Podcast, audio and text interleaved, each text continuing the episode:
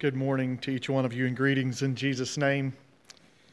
It is good to be able to worship together. Again, what a blessing to be here. Three weeks is a long time to be away, and yet um, it, was, it was a good time. And you know, we try to encourage the young people when they return to their home congregations to um, continue with that zeal, that desire, that joy in serving the Lord.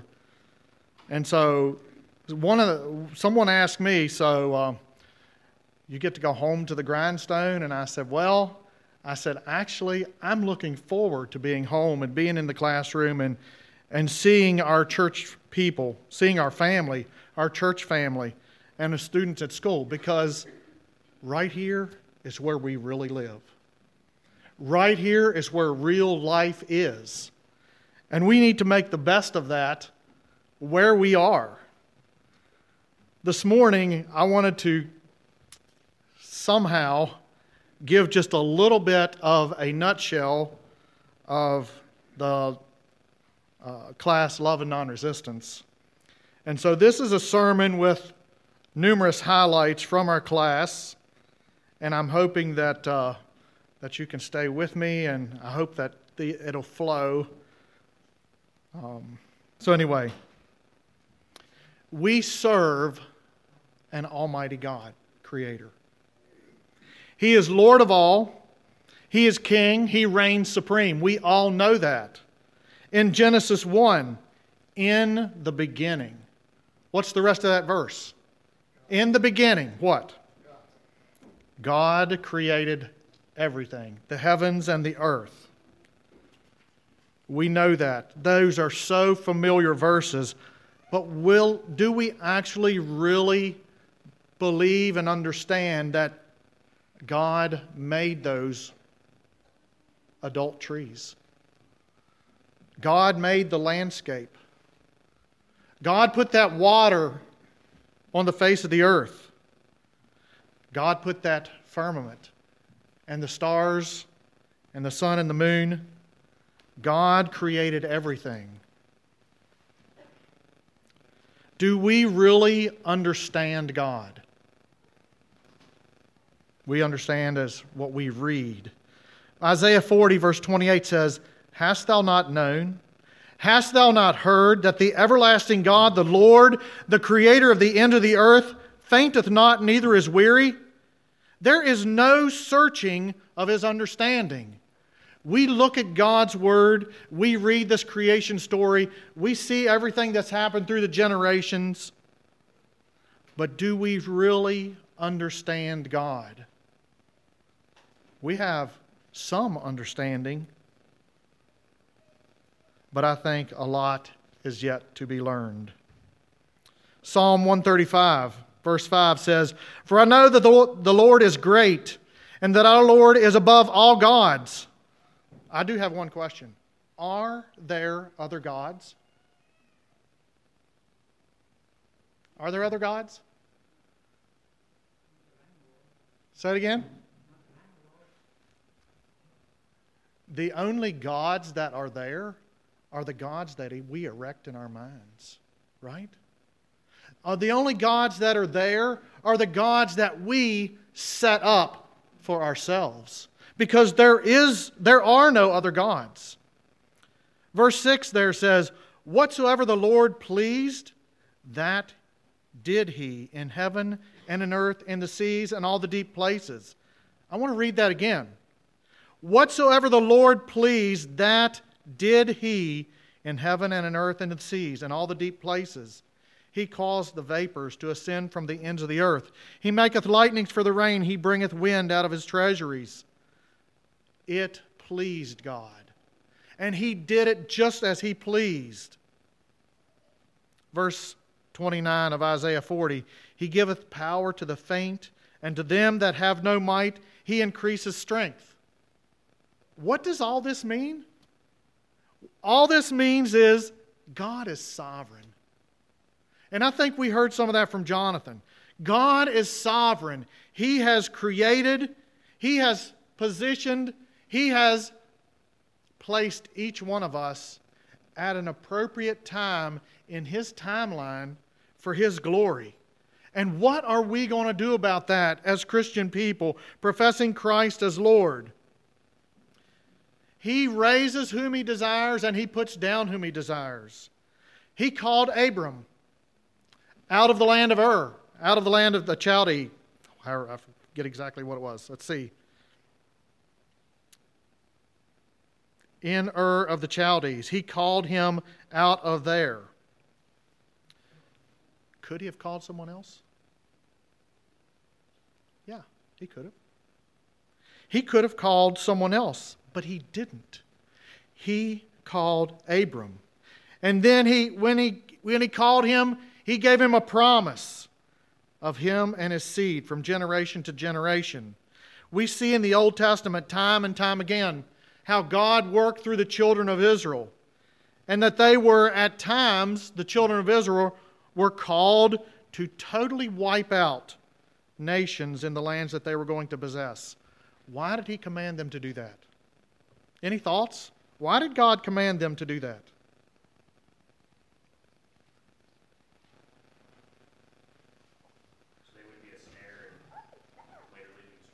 Right. Because they were worshiping other gods. Israel was that physical nation. You know, we live in this physical body. But Israel was that physical nation of God, and God knew the influences of those heathen nations. God knew that those men and women that were not empowered by the Holy Spirit that we possess today were going to be prone to go somewhere other than following God. And He knows your tendency and mine today. God gave the children of Israel and us through His Word many warnings. We can look at Deuteronomy chapter 4, verse 14 through 16. It says, And the Lord commanded me at that time to teach you the statutes and judgments, that ye might do them in the land whether ye go over to possess it.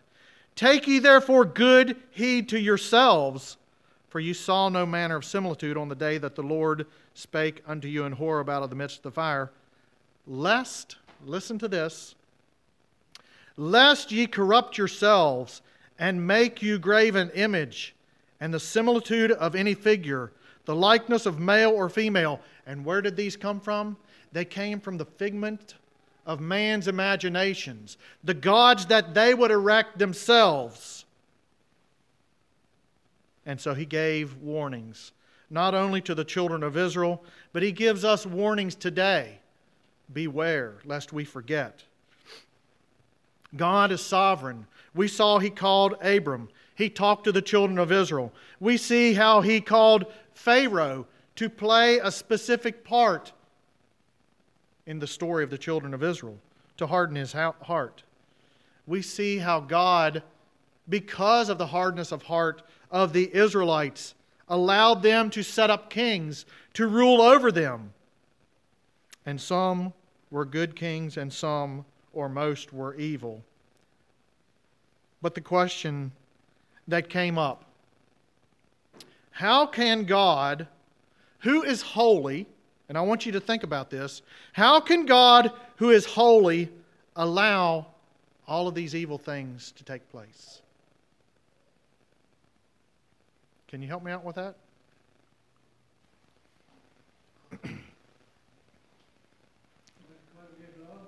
Okay?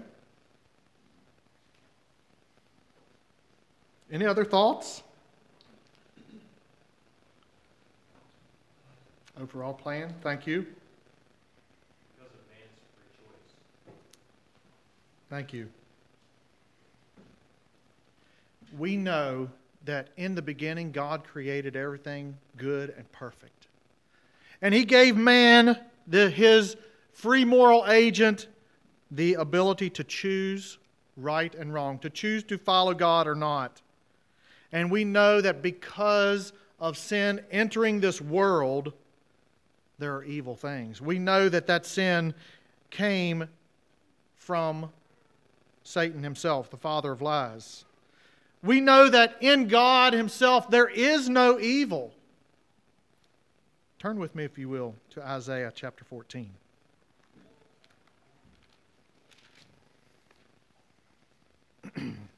Isaiah chapter 14. Starting at verse 12, it says, How art thou fallen from heaven, O Lucifer, son of the morning? How art thou cut down to the ground, which didst weaken the nations?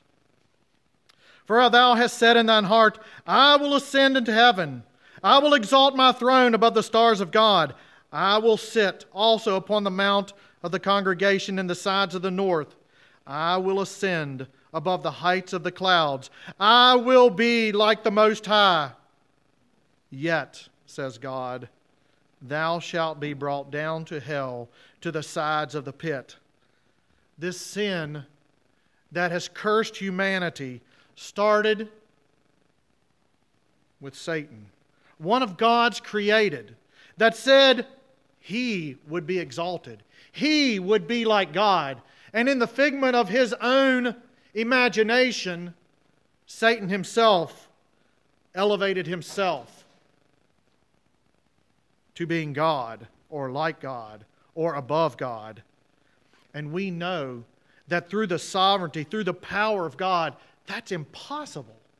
It is not possible that one can rise above the God of creation, the God that is all powerful. This created being that we see as an angel, one of God's, from what I understand, an archangel, said, I will be like.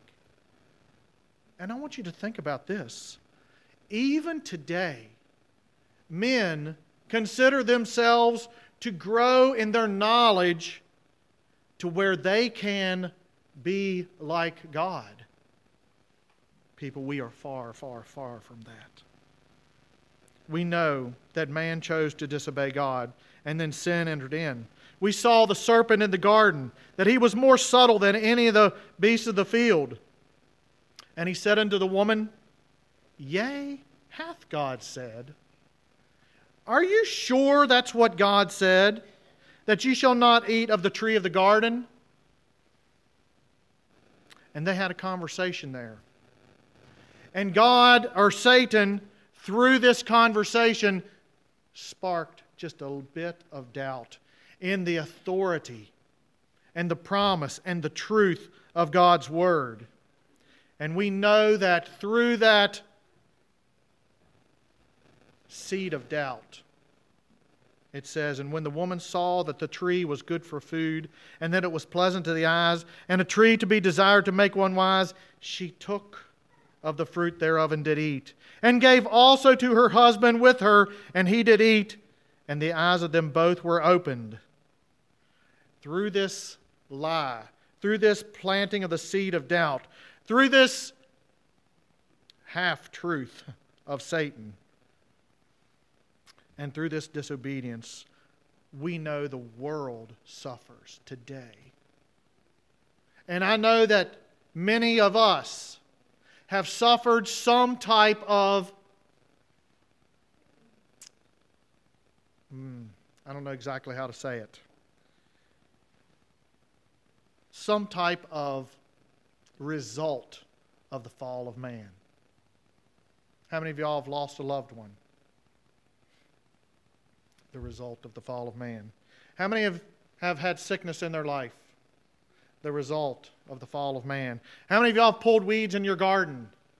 Of course, the result of the fall of man. And there are so many other things, and those are some big, some trivial, and yet it is a result of that curse of sin. So, how do we reconcile the old and the new?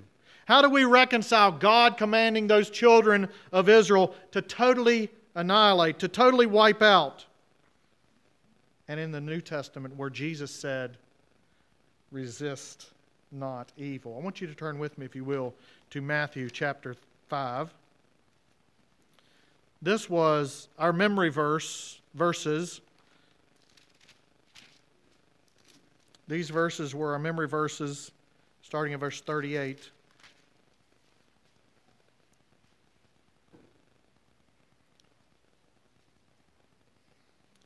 Matthew chapter 5, starting at verse 38. Ye have heard that it hath been said, An eye for an eye, and a tooth for a tooth. But I say unto you, that ye resist not evil. This is a new thought. To people that were following the law of the land, to people that were carrying out vengeance because of the law that God had instituted, they were to stone those that sinned grievous sins or sexual sins or something like that, that it says, But I say unto you that ye resist not evil. But whosoever shall smite thee on thy right cheek, turn to him the other. And if any man will sue thee at law, and take away thy coat, let him have thy cloak also. And whosoever shall compel thee to go a mile, go with him twain. Give to him that asketh thee, and from him that would borrow thee, turn not thou away. And ye have heard it hath been said, Thou shalt not, thou shalt love thy neighbor and hate thine enemy. But I say unto you, love your enemies, bless them that curse you, do good to them that hate you, and pray for them which despitefully use you and persecute you, that ye may be the children of your Father which is in heaven. For he maketh his sun to rise on the evil and on the good, and sendeth rain on the just and on the unjust. For if ye love them which love you, what reward have ye? Do not even the publicans the same? And if ye salute your brethren only, what do you more than others? Do not even publicans the same? Be ye therefore perfect, even as your Father which is in heaven is perfect. So the question is how do we apply these verses in shoe leather today? If we look at the beginning of these verses, they're talking about an eye for an eye and a tooth for a tooth. If any man sue thee at law, or if any man smite thee, is this talking to brethren in the church, to sisters in the church? I want to think about that just a bit.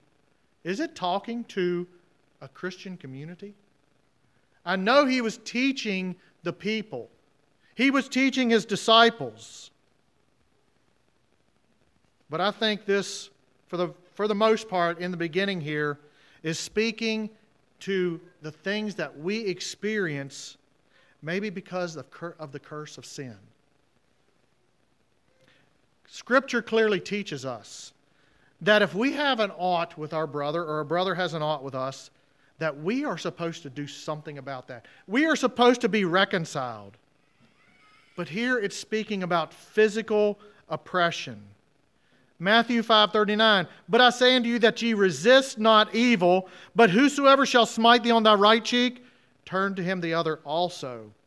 This word resist means to stand up against. Now I want to read that verse. And I want you to put these words in there. It says, resist not evil. Okay? The word resist means to stand against. So, what is that verse saying?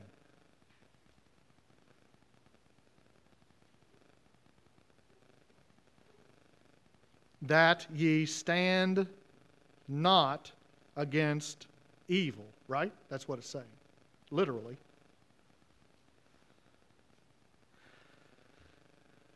Does that mean that we're not supposed to stand up against things that are wrong? No, I don't believe that. I think what it is saying here is that we don't physically resist some of the evil things that come our way in a physical way, and maybe even in a verbal way. This evil is something that is harmful, and it has a whole list of some of those things. In James 4, verse 7, it says, Submit yourselves therefore to God, resist the devil, and he will flee from you. So, this is not saying that we're not to resist the devil. It says we are to resist evil happenings that come our way from those that may see us as Christians and cause evil to come our way. Jesus said, If you serve me, you are going to, serve to suffer persecution. Do we want that? No, I don't. But are you serving Christ? Am I serving Christ? Does evil come our way or harmful things come our way sometimes? Yes, they do. How do we respond to that? Sometimes the way we respond to that can bring glory to God or harm to our hmm, profession of faith. So, how do you respond when someone takes advantage of you? How do we act when someone says something ill of us? And I wanted to give you an example. We were building fence a couple of years ago, and because of schedule, it took a little bit of time to get some of that stuff done. And so we tore out the old fence and clear, cleared it. We uh, planted the corner posts. We checked the line where it was supposed to be. We planted the corner post. Then we stretched one barb of wire straight. And again, we had checked the line. So we got the, the posts in, we got the corner posts in, we stretched that wire, and another day we drilled the holes and drove the posts. So this was like a several day, week long project. And when we finished stringing those last barbs, the neighbor man called and he said, Davey, he said, You built this fence on my property.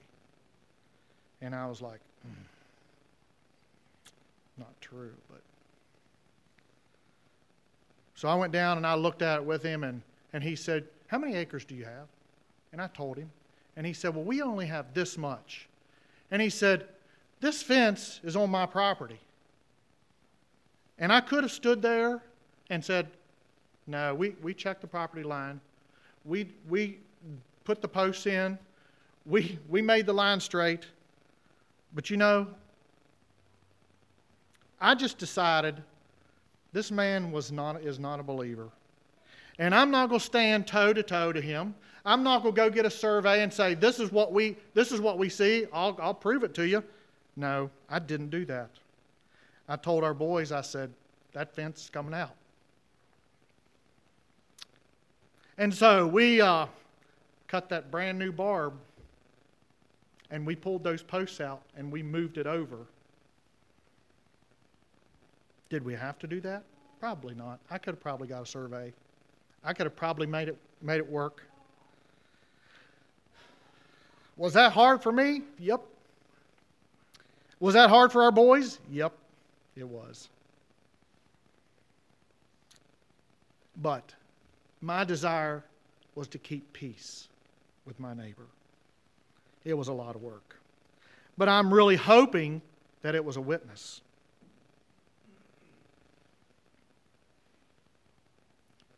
Matthew 5:43 says, "Ye have heard it hath been said, Thou shalt love thy neighbor and hate thine enemy." But I say unto you, love your enemies, bless them that curse you, do good to them that hate you, and pray for them which despitefully use you and persecute you. So, in a nutshell, what's that verse saying? Love, bless, do good, and pray. How do we practice that? The old man in me wanted to rise up and say, I'll show you. This line is right. That's what the old man in me wanted to do. But as a Christian, I felt my duty was to say, hey, I'll try to make this so it suits you. The old man in us tends to rise up and say, hey, wait a minute, this is not fair. But you know, our children could tell you something that I've told them all their lives life ain't fair. Get over it. Life ain't fair. Get over it. We will face things in our lives, whether a Christian or whether not, we will face things that do not seem fair. And we need to learn to have the mind of Christ.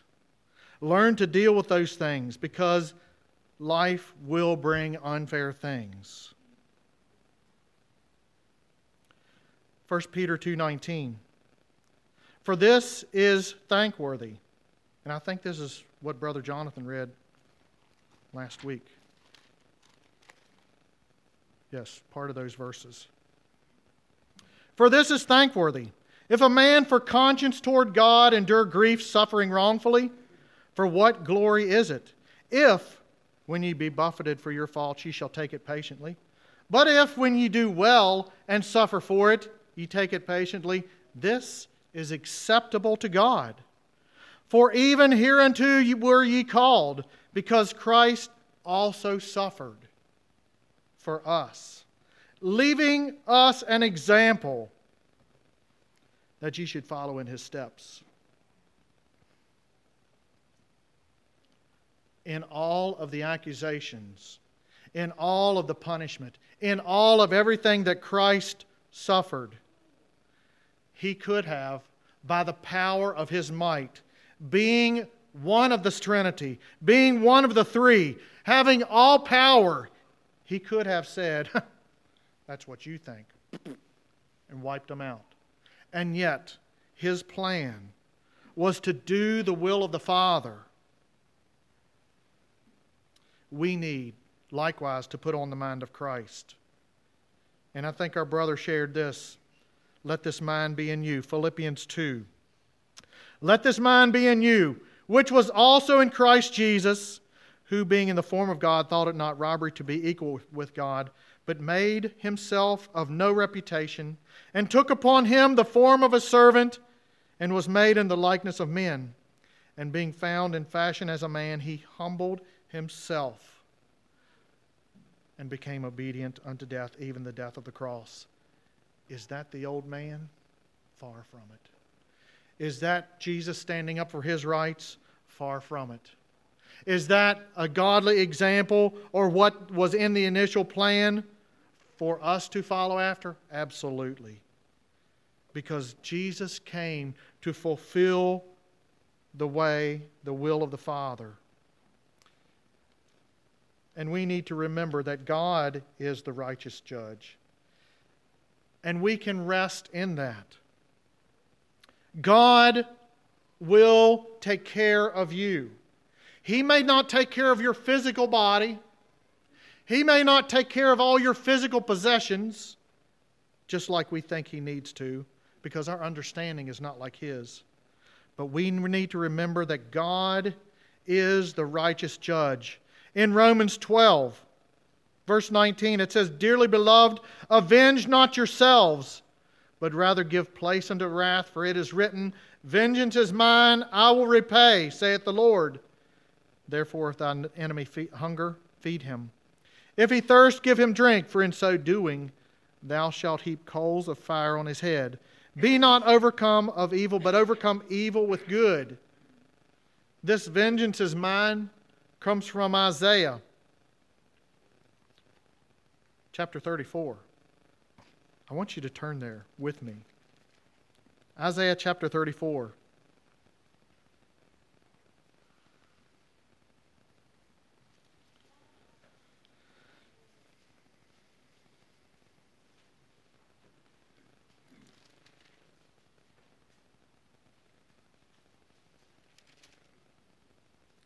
verse 1 says, Come near, ye nations, to hear. And hearken, ye people, let the earth hear, and all that is therein, the world and all the things that come forth. For the indignation of the Lord is upon all nations, and his fury is upon all their armies. He hath utterly destroyed them. He hath delivered them to the slaughter. Their slain also shall be cast out, and their stink shall come out of their carcasses, and the mountains shall be melted with their blood. And all the hosts of heaven shall be dissolved, and the heavens shall be rolled together as a, scroll, and all their hosts shall fall down, and the, as the leaf falleth off from the vine, and as a falling fig from the fig tree. For my sword shall be bathed in heaven. Behold, it shall come down upon Idumea, Idumea, can't remember how to say that. Idumea, and upon the people my curse to judgment the sword of the Lord is filled with blood. It is made with fat made fat with fatness, and with the blood of the lambs and goats, with the fat of the kidneys of rams. For the Lord hath a sacrifice in Bozrah, and a great slaughter in the land of Idumea, Adumia, Adumia. And the unicorn shall come down with them, and the bullocks with the bulls, and their land shall be soaked with blood, and their dust made fat with fatness. For it is the day of the Lord's vengeance, and the year of recompense, recompense for the controversy of Zion.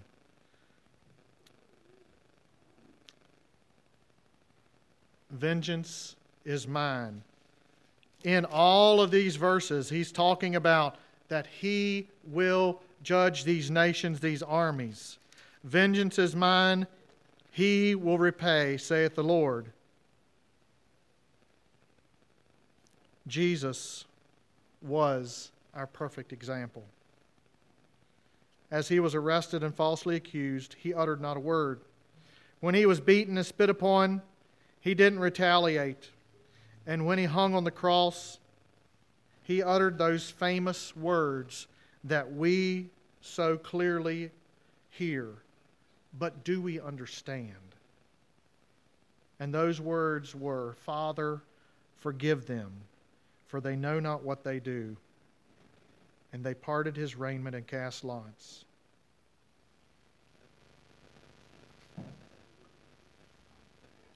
Love and non resistance. One of the quotes that was shared in our class was that non resistance is kind of a double negative. And somebody said, love of Jesus and not resisting evil is like carry, calling marriage non adultery. And I found that interesting and humorous.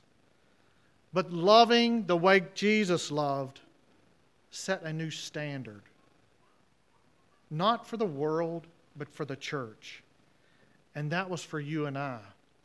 Because we know beyond a shadow of a doubt, as followers of Christ, as people living in this land, as people that are controlled by the Spirit, interacting with people that are controlled by the old man, there will be conflict.